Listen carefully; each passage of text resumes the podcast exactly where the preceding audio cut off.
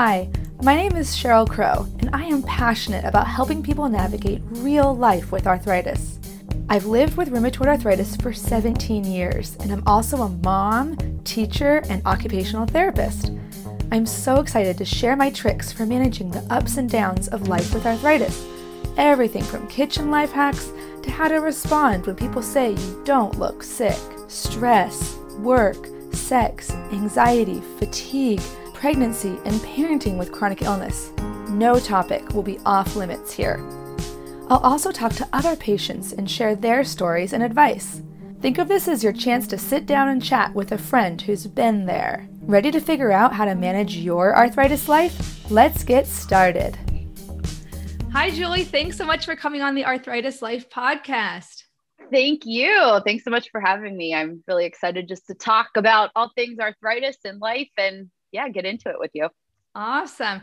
Can you start by just giving a brief introduction to yourself, like where you live and maybe something fun about yourself? Sure. Okay. So um, I'm Julie Cerrone. I live in Pittsburgh, Pennsylvania. Um, I have two little children, uh, Emmy, who's three, and Wesley, who is eight months today. And um, oh man, what I well, I'm living with psoriatic arthritis. What's something fun? Oh geez, I don't even know. My life is filled with Cocomelon or Disney these days. when I met a new therapist that I was going to see as a therapist, I'm like, what are some of your hobbies? And I remember literally saying, I like playing Legos, like with my two year old. That is fun. I was like, okay, I guess that's my hobby. I couldn't even think of anything else. So yeah, I think that's a mom thing. Yes. Yeah, sorry, I didn't mean to put you on the spot, but oh my yeah. gosh, no. Yeah. And I always like to start with people's diagnosis journey because yeah. it, it is usually um, dramatic, interesting, and, and instructive for others. So, how did you get diagnosed with psoriatic arthritis? Oh, geez. Well, um, take you back to fifth grade. Wow. And um, I started having a lot of knee problems. So my um, my parents took me to an orthopedic, and they looked, you know, looked at my knee, and they were like, "Oh, you know, your meniscus looks like it's ripped, flipped, and separated from the bone. Maybe it was born like that. Maybe you just did it through dancing and softball. You know, let's do surgery." So I had surgery in fifth grade. Um, and then after that, every year I just seemed to have something like I was in physical therapy or I was on crutches or I had a knee brace. And just it, again, the orthopedic was just like, oh, this is a one off issue. You're growing, things like that. Um, but by the time I was really into middle school and was still having these issues, the doctor was like, okay, maybe you should go see a rheumatologist. So I went to see one and they were like, eh, we don't know if there's anything wrong with you. I went to see another one and they said, you probably have psoriatic arthritis, but there's no definitive test. And I mean, I was in middle school. This is early 90s. So biologics weren't indicated for juvenile use yet. So they were like, there's really nothing that we could put you on. We could treat it as flare up as it comes, you know, whatever.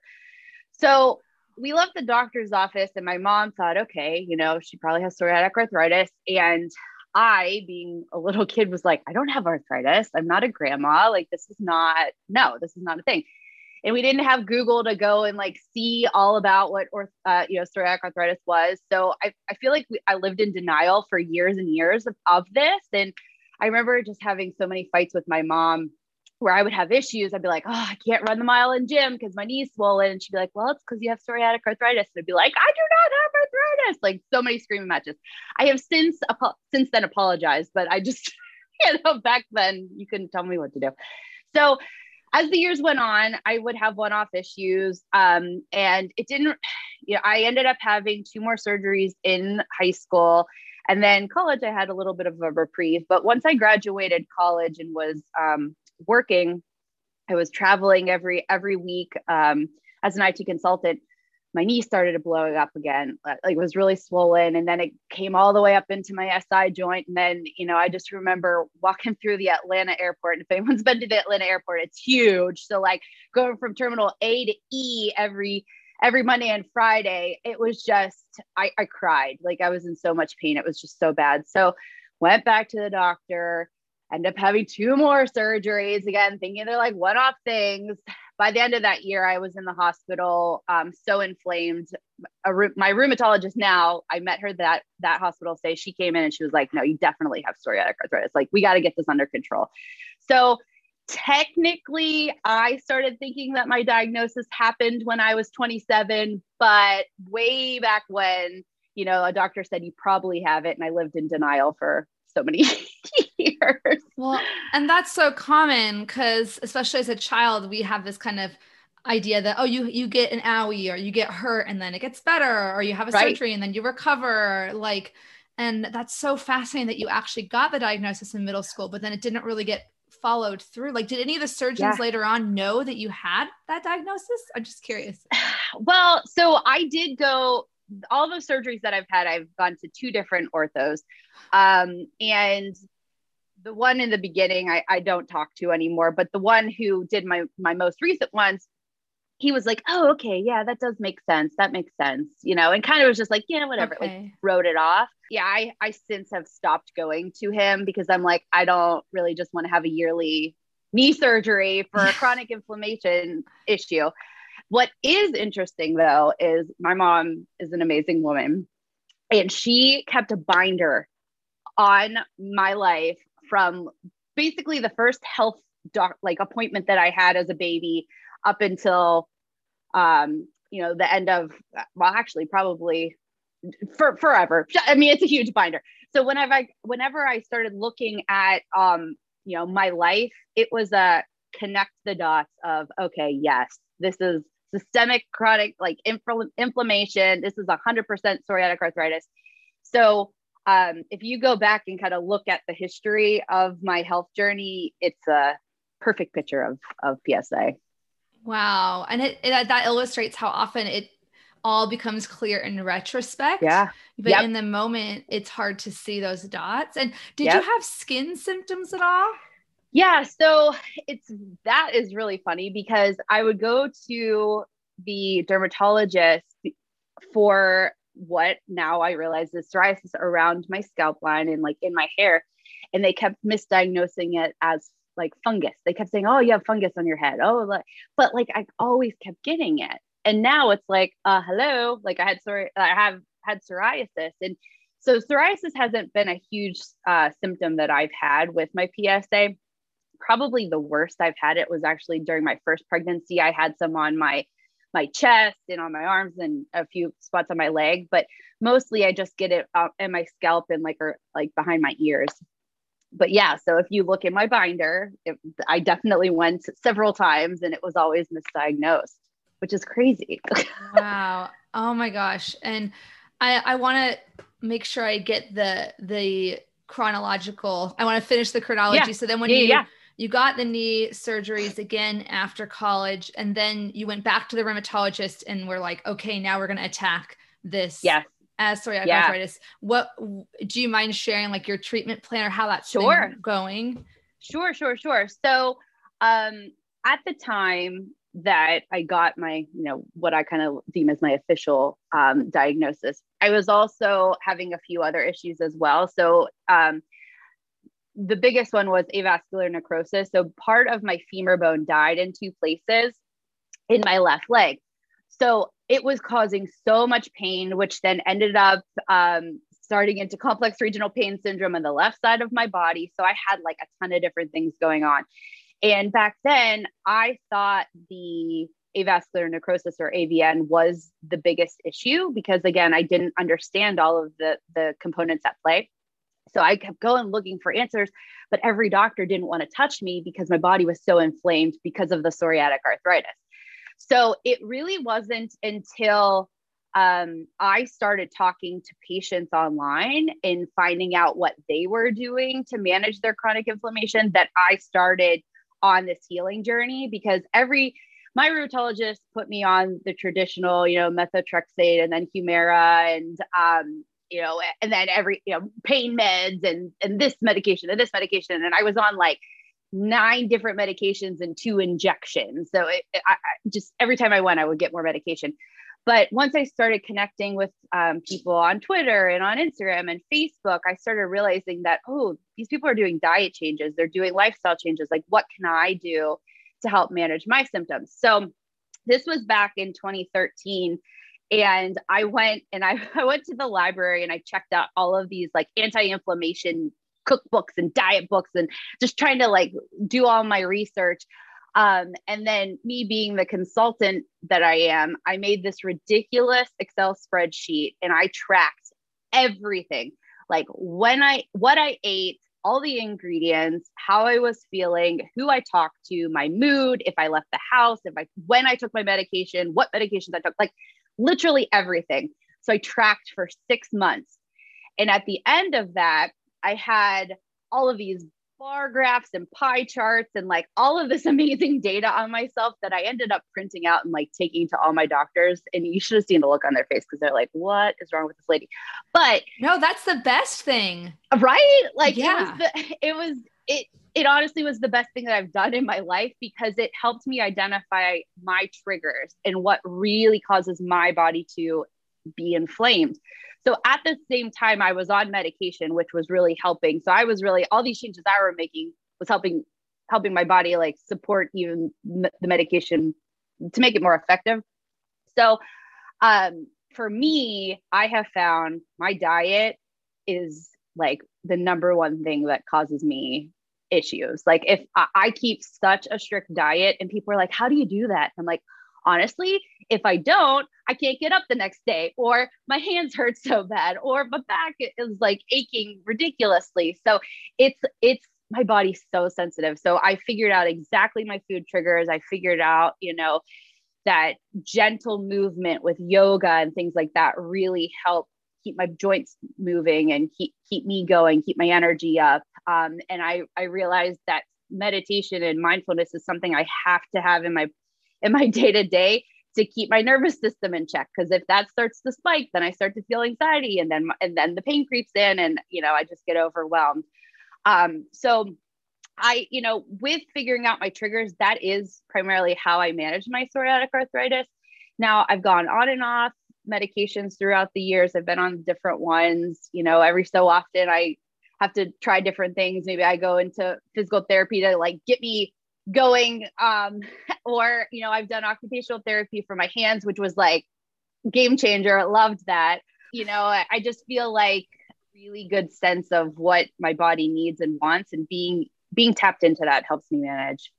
That's so so helpful. And i think that what's key about that is that you researched all these different like diets and stuff and then you looked at your own body and your yeah. own data and i think this is where people get stuck because you know a lot of times people think what's the answer like what's the right. diet what's the diet for rheumatoid arthritis what's the diet for psoriatic and and be, there are so many different triggers that are unique to each person oh, right? right right so like right. i i've been gluten free for over a decade it has not made any difference on my rheumatoid arthritis i mean my rheumatoid arthritis has been everything from complete unmedicated remission to I'm on now three different medications and you know but it really helps my gut health and or right. my, and my my uh, irritable bowel syndrome and I'm I get recurrent SIBO like small intestine bacteria overgrowth because mm-hmm. I have gastroparesis so it really really helps just my overall sense of like well-being and right. I know it helps my inflammation but it just doesn't seem to correlate at all with my actual like joint right. pain you know so that's my for me gluten isn't the thing but for someone else gluten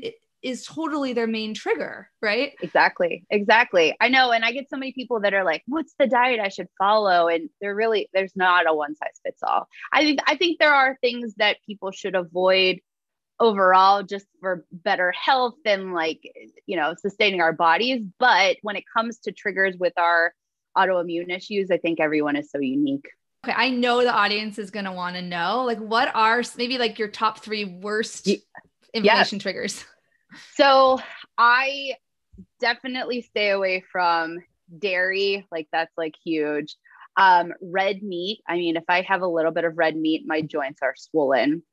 Um, and then I I like to say that I don't eat grains, um, but I will be honest with you, I cheat with gluten free grains. So I definitely can't have gluten. Like that is a huge no no for me. But I have found even eating rice and oats and things like that, it does uh, impact my fatigue level. And also, then if I eat more of it, then I start to feel it in my hands and my back. Um, but I do cheat and I eat like gluten free cupcakes and cookies. And especially now having little kids, like that, honestly, that's why what lately I've been having a lot of pain and I know it's because I've been eating that kind of stuff. It it's hard to it's, it's so hard. you have to have an overall kind of quality of life balance too. It's kind of right. like with exercise. Some days like you think, okay, going on this hike with my family, I know I'm going to pay for it tomorrow, but this yeah. is more this is right. this is enjoyable to me in the moment and i'm valuing that over the pain so maybe the so cupcake true. could be the same thing i'm valuing yes right but yeah and i want to step back and and think about like you mentioned that you didn't really come to terms with or sorry i don't want to put words in your mouth you, no. when you started connecting to other patients on social media you started kind of understanding what the yeah. disease is more and uh, the plethora of options available. Yeah. And then when did you decide to start sharing your journey? So no, I totally agree. You definitely weren't putting words in my mouth because I that is exactly it. I mean, I I didn't understand all of this until I started connecting with other other patients and um so in December 2012 is when I had the hospital say that like got me my diagnosis and then um into 2013 for six good six months, I laid in bed. I didn't put any weight on my left leg because of my AVN. It was just it, it was a very depressing time. I mean, I honestly it, it was bad. Um, my parents were like, okay, we need to get you out of this funk. Like, you, you got to do something. So they ended up uh, saying like, hey, let's go on on a trip. I love to travel. And I didn't even want to go because I was having such bad anxiety and panic attacks, even going to the doctors, just because my inflammation was causing just like so much in my body. So I didn't even want to go on this trip, but they forced me to go. And I'm so glad they did because we went to Florida and I, we ended up going to Disney World for two days. Um, and I had always loved to sing. Like growing up, I always sang. It was just like my release and probably the biggest thing that brought me joy. Um, and I had always wanted to go to the American Idol experience at Hollywood Studios. So we get down there and I'm like, oh, we got to do this. We got to do this. My parents are like, you want to do this? Like, you didn't even want to come on vacation, been having all these panic attacks. I'm like, yes, I want to do this. So we're standing in line. I'm like, shit, like, what am I doing? Like, I've been laying in bed for the last six months. Like, what? So I auditioned and I get cast in one of the shows during that day. So I I'm like, oh my god, this is so cool. Like they do your makeup, they get you all ready, you practice, you go up. Uh, I went up on stage, and like the fake Ryan Seacrest is like, all right, now Julie, like come up on stage. So I come up and I crutch out, and I'm standing there with my crutches singing, and it was just like, oh my gosh, like I spent the last six months in bed, so depressed, thinking that like my life was over. But you know what? it's not like I can still live this amazing life. I can still do these things that I want to. They may look a little bit different, but I, you know, I'm not going to let this define me. So I ended up winning that show and I went to the finals and I didn't win that final show, but I walked away with so much more than a golden ticket that day. Like I, I walked away with knowing like, you know what, this sucks, but you can make something out of this. So the next day, um, we were actually sitting on the beach and I thought, all right, through what have I learned over these last six months? And you know, I've learned a lot about myself. I've learned a lot of patience, and and I've also learned that connecting with all these other patients online really helped me feel less alone. Um, and helped me start on this path of healing. It was right then in that moment, I was like, I'm going to start a blog. I'm going to start sharing my story. And I came up with that it's just a bad day, not a bad life, because it's like I had a string of really bad days, but it didn't mean I had this bad life. I could still do these amazing things. Um, so I came back from that trip and I started my blog. And um, from there, it kind of just snowballed. Like I, I, it started as just like this healing therapy of getting my story out there to connecting with others. And then you know, I'm someone who can't just do one thing. I have to do all of the things. So like I started seeing all these other people doing stuff and I just started inserting myself in conversations and going to conferences and and then I realized like this could be my full-time career. So I was actually on disability for almost 4 years and whenever I started to become well enough to get back to working, I thought well, I could go back to IT consulting or I could really focus on this as a as a career path and I mean that that decision was super easy.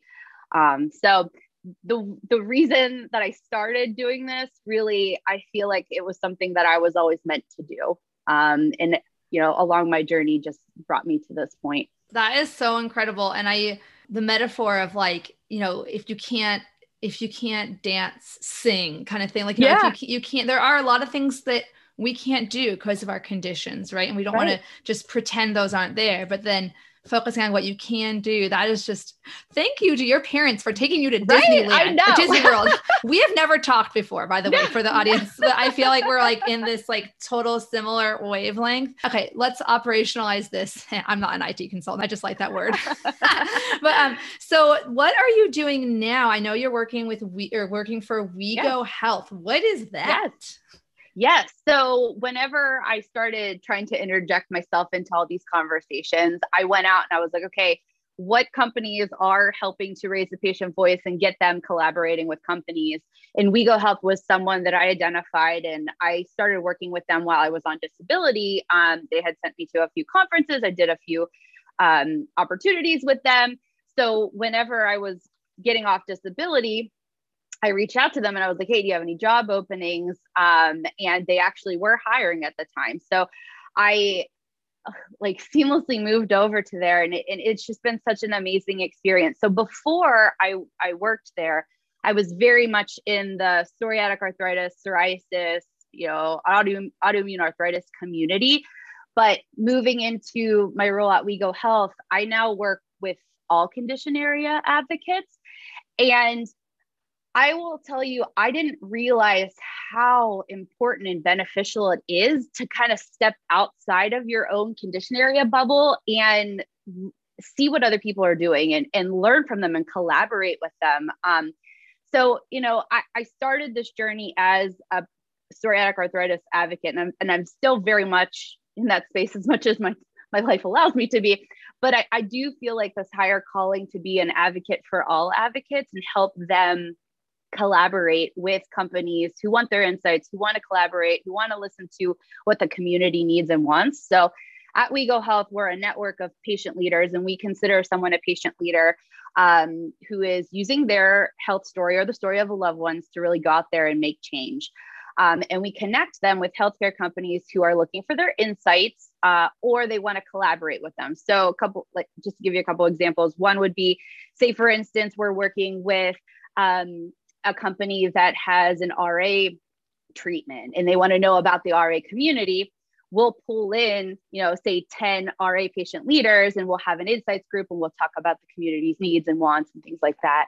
So we do a lot of that. And then we also um, utilize patient leaders in creative. So say for instance, we're still working for that RA brand, you know, instead of seeing a commercial with an actor running through a field of daisies, you know we feature you and you you know in that commercial are you talking about your your experience. So um, you know we really want to bring the patient voice to the forefront and make sure that anybody who has anything to do with these conditions are really collaborating and listening to the the people who are on the front line. That's so important and i know that people have such strong feelings about those commercials. Yeah, true. With, that's true. with actors and everyone. I mean, this is why I'm even doing this podcast. We all just, when we get this diagnosis or when we have a new stage in our health journey, we want to just know, we want to connect to somebody who's been there, right? Like yep. who's been on this medication or who's dealt with this before. So I, I love that. And you know, in general, I know that both you and I are like big advocates for sharing their stories. Why do you think yeah. it's so important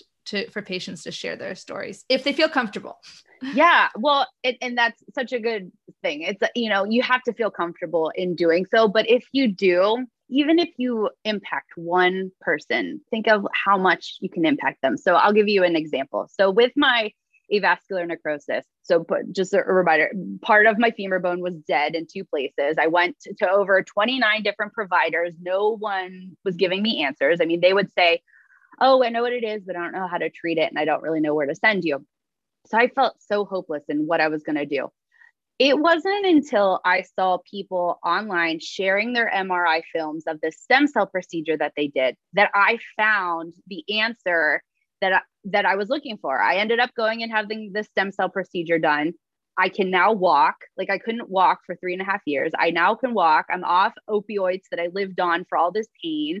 You know, I honestly didn't think I would be able to walk down the aisle at my wedding or be able to, you know, walk with extra weight of having a child, you know, and now I've done that twice. And had those people not been sharing their story online, I may not have found that stem cell procedure that got me back to literally walking.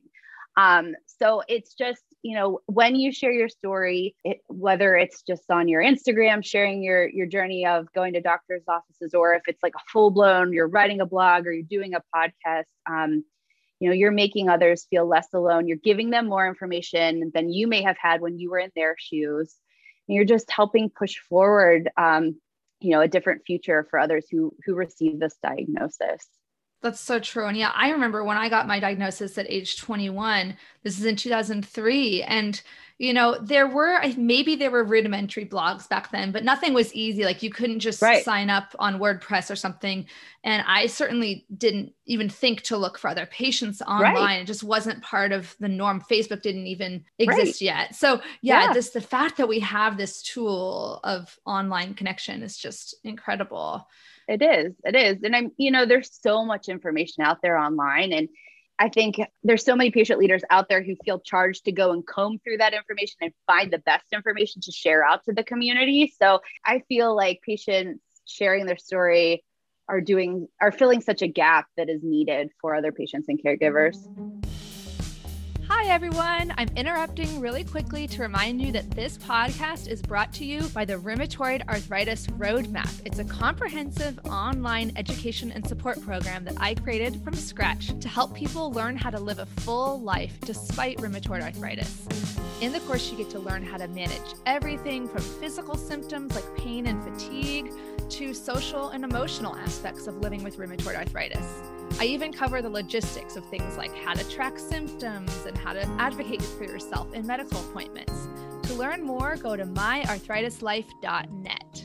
Oh, you mentioned your wedding. I, I, know a lot of patients newly diagnosed are like, oh my gosh, if they're single, you know, like, how's this going to affect my dating, yeah. my future? How do you mind sharing a little bit no, how you how you met absolutely. your spouse and yeah? so um whenever I was on disability. I was dating a long term boyfriend, and we ended up breaking up when I was on disability. Um, and I thought, you know, oh, my world is over. Like, you know, like how am I going to find some? I couldn't walk. I was on crutches, and I wasn't sure I was ever going to be able to walk again. And then I had these issues. I couldn't even work. And I'm like, how am I going to find somebody? Um, and I ended up going on all the dating sites, you know, Match.com, and and I just remember back then trying to put on this front of like who I used to be instead of who I was right in that moment. Oh, I, I you know, I used to work for this IT cons- consulting company. I used to travel the world. I used to do this and used to do that.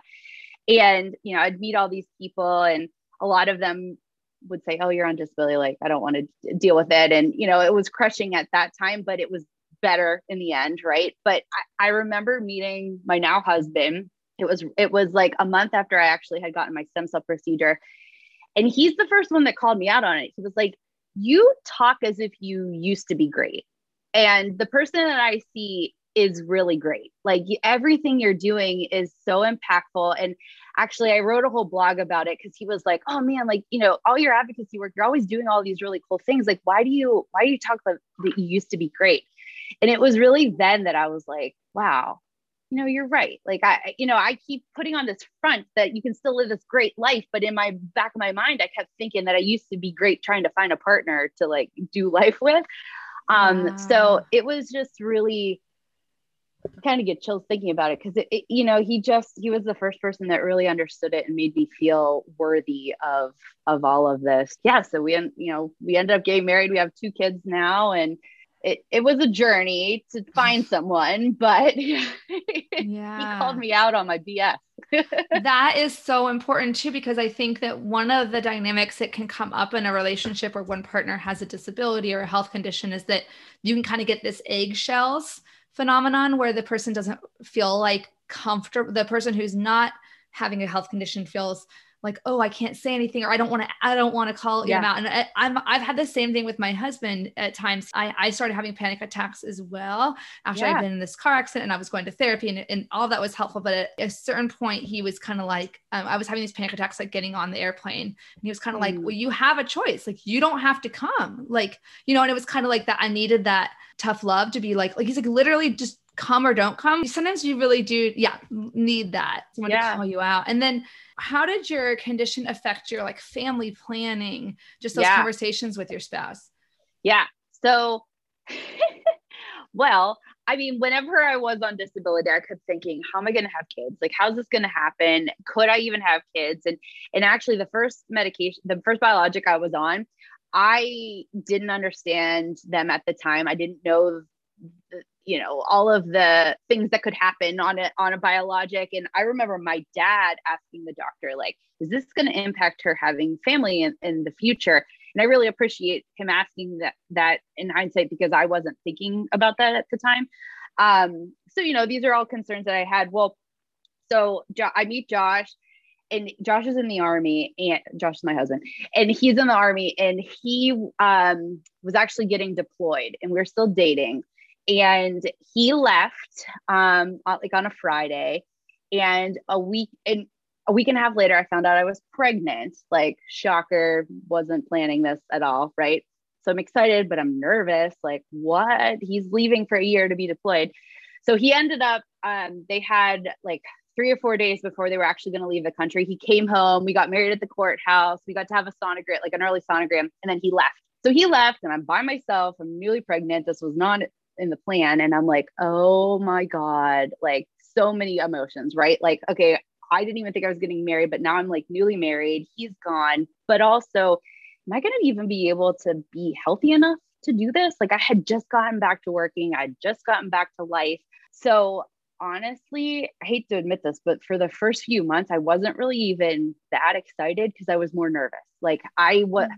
am I going to be able to breastfeed, or you know, am I going to be on medication and breastfeeding? Is the baby going to have the medication? Like, what? Like, so many different things. So if you actually go and look at the time I was writing for Health Central, and I'm pretty sure I wrote a million articles about that because it was just overwhelming. Um, well, and the and the research back, I mean, the research has exploded in the safety of medication. It has, yeah, for pregnancy and breastfeeding. But even yeah, my son's seven years old, and I remember back then they were kind of like, "Ooh, get off your biologics," but now yep. they're like, "Stay on your biologics." You know, exactly. So, yeah. is. It's changed so much, and and at that time, I um, was on Otezla, and I had signed up for a mother to baby study um, to to give my my data so that other people, whoever are in that situation in the future, could know, hey, you know, this is safe or you know. But anyway, yeah, there were so many different so many different emotions, and I feel like it it it was kind of a good thing because I feel like had I had all those thoughts before I actually got pregnant, I probably would have like psyched myself out from actually like going and doing it. But since I was thrown into it, um, it helped me process it more. So by the time I I had her, Emmy, um, it was, you know, I was definitely more on board with my feelings. I was like, you know what, this is gonna play out the way it plays out. And if I have to take medication, I'm gonna take medication. And you know, this is there's so many other women that do it. During that time, I started connecting more on the, you know, pregnancy, mom life, and chronic illness. And again, going and talking to other patients, there's so many out there who are talking about it, which is fantastic. And they made me feel so much more comfortable.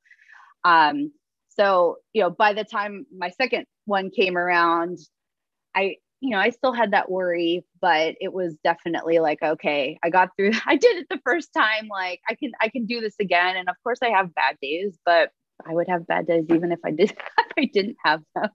That's what I remind myself too. Did your condition go, did your PSA go into remission at all during pregnancy? So my first one, my PSA did except for in the first trimester, I had more psoriasis than I ever had before.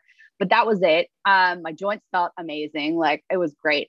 So um, after she, after I had my first, I, you know, probably a year later, I started really feeling crappy again. And I was like, oh man, I either need, because I had stopped my medication at that point. I was like, I'm either going to have to start on another medication or I'll just get pregnant again and it'll go away.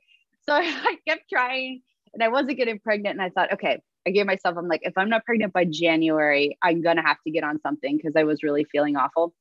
I got pregnant in December. So I was like, yes, okay, cool. Second pregnancy, no, it did not go into remission. My joints hurt. Like it was definitely a different scenario, you know, but it, you know, it was manageable. I, the thing that stinks whenever you're pregnant is you can't be taking like pain meds and all of these other things. So whenever I would have a bad day, I literally would just rest and, you know, take the day off of work and just let my body do its thing. But yeah, it was two different experiences.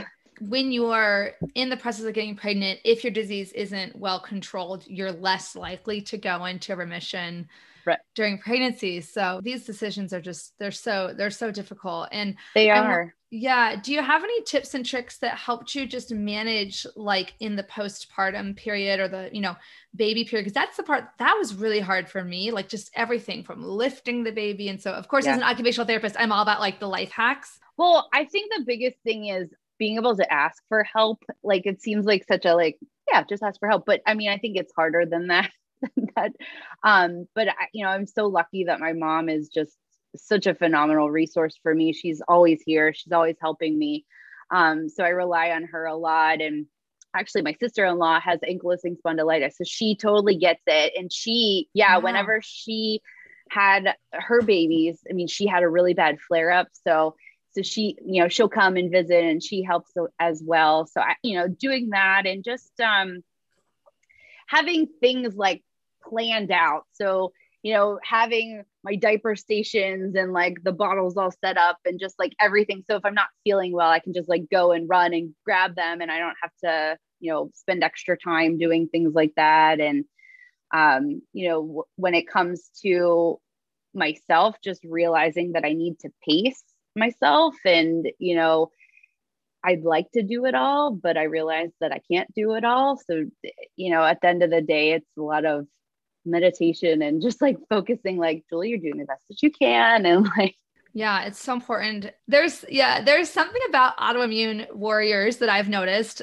We tend to be like a um, ambitious, kind of almost perfectionistic a lot of times. Maybe that's just a I don't know, maybe that's just the people I know. It's almost like these diseases are here to sometimes to remind us that you are, even if I was totally 100% able bodied, I remind myself all the time, like, you would still need to sleep you know, yeah, you would still right. need to, oh, like, yeah. you literally Definitely. only have 24 hours a day. Cause sometimes it's easy to get in that trap of like, oh, I'd be a better mom if I wasn't, if, if I didn't have this, you know, no, do you ever so struggle true. with those like, oh my gosh, guilty thoughts? Yeah. Yeah. Yes.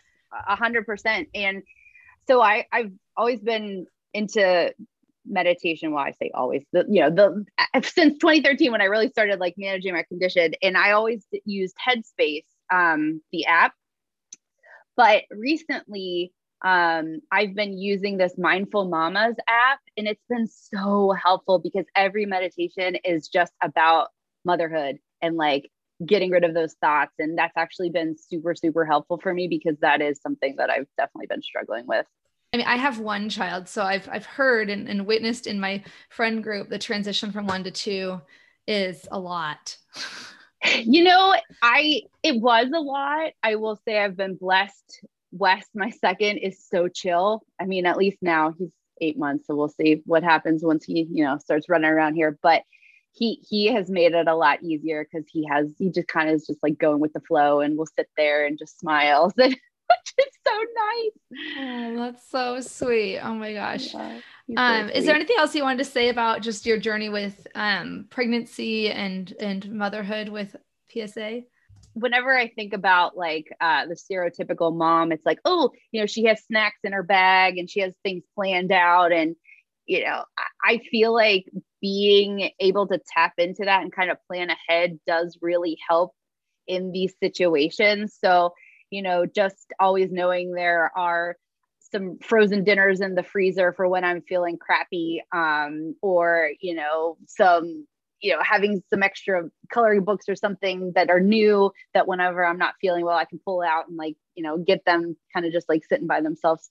I feel like being being on top of those things, planning ahead, kind of knowing your limits and your triggers are so so important. So like I now I'm so glad that I did the work back before this to know my limitations um, because that helps me on a daily basis to to be able to show up and be here I love that. And yeah, having that plan ahead of time, I think for me too, de-escalates those thoughts when you're like, yeah, oh no, what if it gets worse? Or what if I have a huge flare? Like, oh, I already prepared for that. So yep, yeah, it de-escalates. That's awesome. Yeah, um, yep, yep. And then I always like to ask, do you have any yep. advice for newly diagnosed patients? Yes. My biggest tip that I always tell people um, is just be empower yourself and be a driver in your health. Um, you know, in the beginning, I relied so much on the doctors to tell me what to do, where to go, what to take, and and I'm not saying that we shouldn't rely on them because they are a wealth of knowledge, but we need to take responsibility for our health um, and be the part be a partner with them. So do your research, connect with other patients, see what they're doing.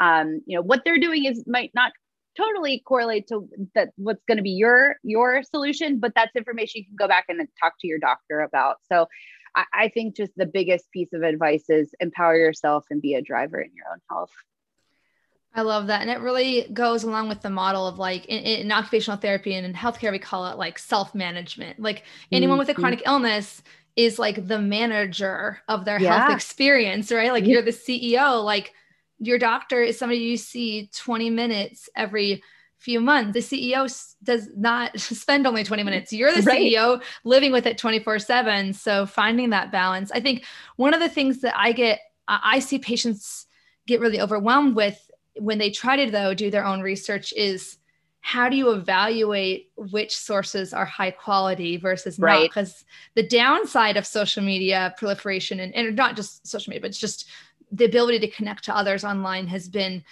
unfortunately people who prey on the vulnerable mm, with miracle mm-hmm. cures that don't work. And yeah. do you have any advice on that or is it just awareness is the first step? Well no I, and it's a great question and i feel like this comes up so so often. I i always tell people don't just go and find someone random and then take what they say as bible. Like if if you're if you see them online follow them. Like learn their story see what they're posting how they're connecting with other people. And i feel like you can then get a really good gut instinct of like this person legit or not. And then you know don't just take what they're doing and just go incorporate it with, into your life. Go talk to your doctor about it because they can then kind of to flesh out knowing your specific case like is that going to help you? Is that not going to help you? So you know, in doing your research, I think you have to say, okay, you know, I talked to this person and I got this story, but you know, wh- what other pieces of the puzzle can I can I get as well? Now with Facebook groups, there's so many people like chiming in and and giving their opinion and sharing their experience that I feel like you can get a really well-rounded experience because someone will be like, oh, I took this miracle drug, but then like 10 people will be like, yeah, that's scam, that's scam, scam. So, so I feel like Facebook groups are really good because there's a lot of conversation happening there. Yeah. The only caveat I add to Facebook groups is to remember that there's a self-selected population that goes into them because like when i was in medicated yeah. remission i was on enbrel methotrexate for and in total medicated remission for five years like i had zero symptoms oh, of rheumatoid great. arthritis and so i didn't go in a group because right. i didn't i wasn't you didn't need it I didn't need to process it. I was just doing right. fine. You know, so remembering that those it's a selection of people who I would say arguably they're usually the ones that are dealing with more challenges from their disease whether that's their right. you know something's not working great for them but at the same time you're right that, that having ex- access to like the rich variety of stories so we can see the people who are able yeah. to you know these people use the diet these people went on keto these did vegan and it, it kind of reminds you that there is no one way right you know right right right um, right and I, I, love seeing when people kind of um, weed out the miracle things too because oh, yeah. like okay good I really loved your point about talking to your doctor about why certain things work for certain people because like they can mm-hmm. explain to you like well okay the reason this person was able to control their disease with only let's say only sulfasalazine or something is that like their disease was mild and like yours is right. severe so you might need right. more severe and just exactly. getting that conversation going even though you might have the same diagnosis as someone else you might have a totally different severity yep Great. I just I love talking about this because it's it's really most patients like primary source of information mm-hmm. is mm-hmm. other other patients online. So yeah. So is there anything else you wanted to say before we wrap up? You know, if you're dealing with an autoimmune arthritis, any autoimmune condition, just know you're not alone. Um, there are thousands of us out there, and you know, it some days the world seems so tough and hard, but that's just one day. And just because you have a bad day doesn't mean you have a bad life. And when when you really kind of zoom out and look at it in totality um, you know pick pick those small moments and small wins for your day to really focus your energy on. Um, and you can you know you can still live that amazing life that you want to I love that. I I love the name of your website, and so I will definitely be including all the links you mentioned to you know mindful mamas i really want to check that yes. out and yeah. WEGO health and i will include links to your blog of course in the show notes but thank you so much for your time oh my gosh thank um, you Yay, I can't wait to share this with everyone. Thank you so much for listening to another episode of the Arthritis Life podcast. This episode is brought to you by the Rheumatoid Arthritis Roadmap, an online course that I created from scratch to help people live a full life with rheumatoid arthritis. From social and emotional aspects of coping with rheumatoid arthritis to simple physical strategies you can use every day to manage things like pain and fatigue. You can find out more on my website, myarthritislife.net, where I also have lots of free educational resources, videos, and more.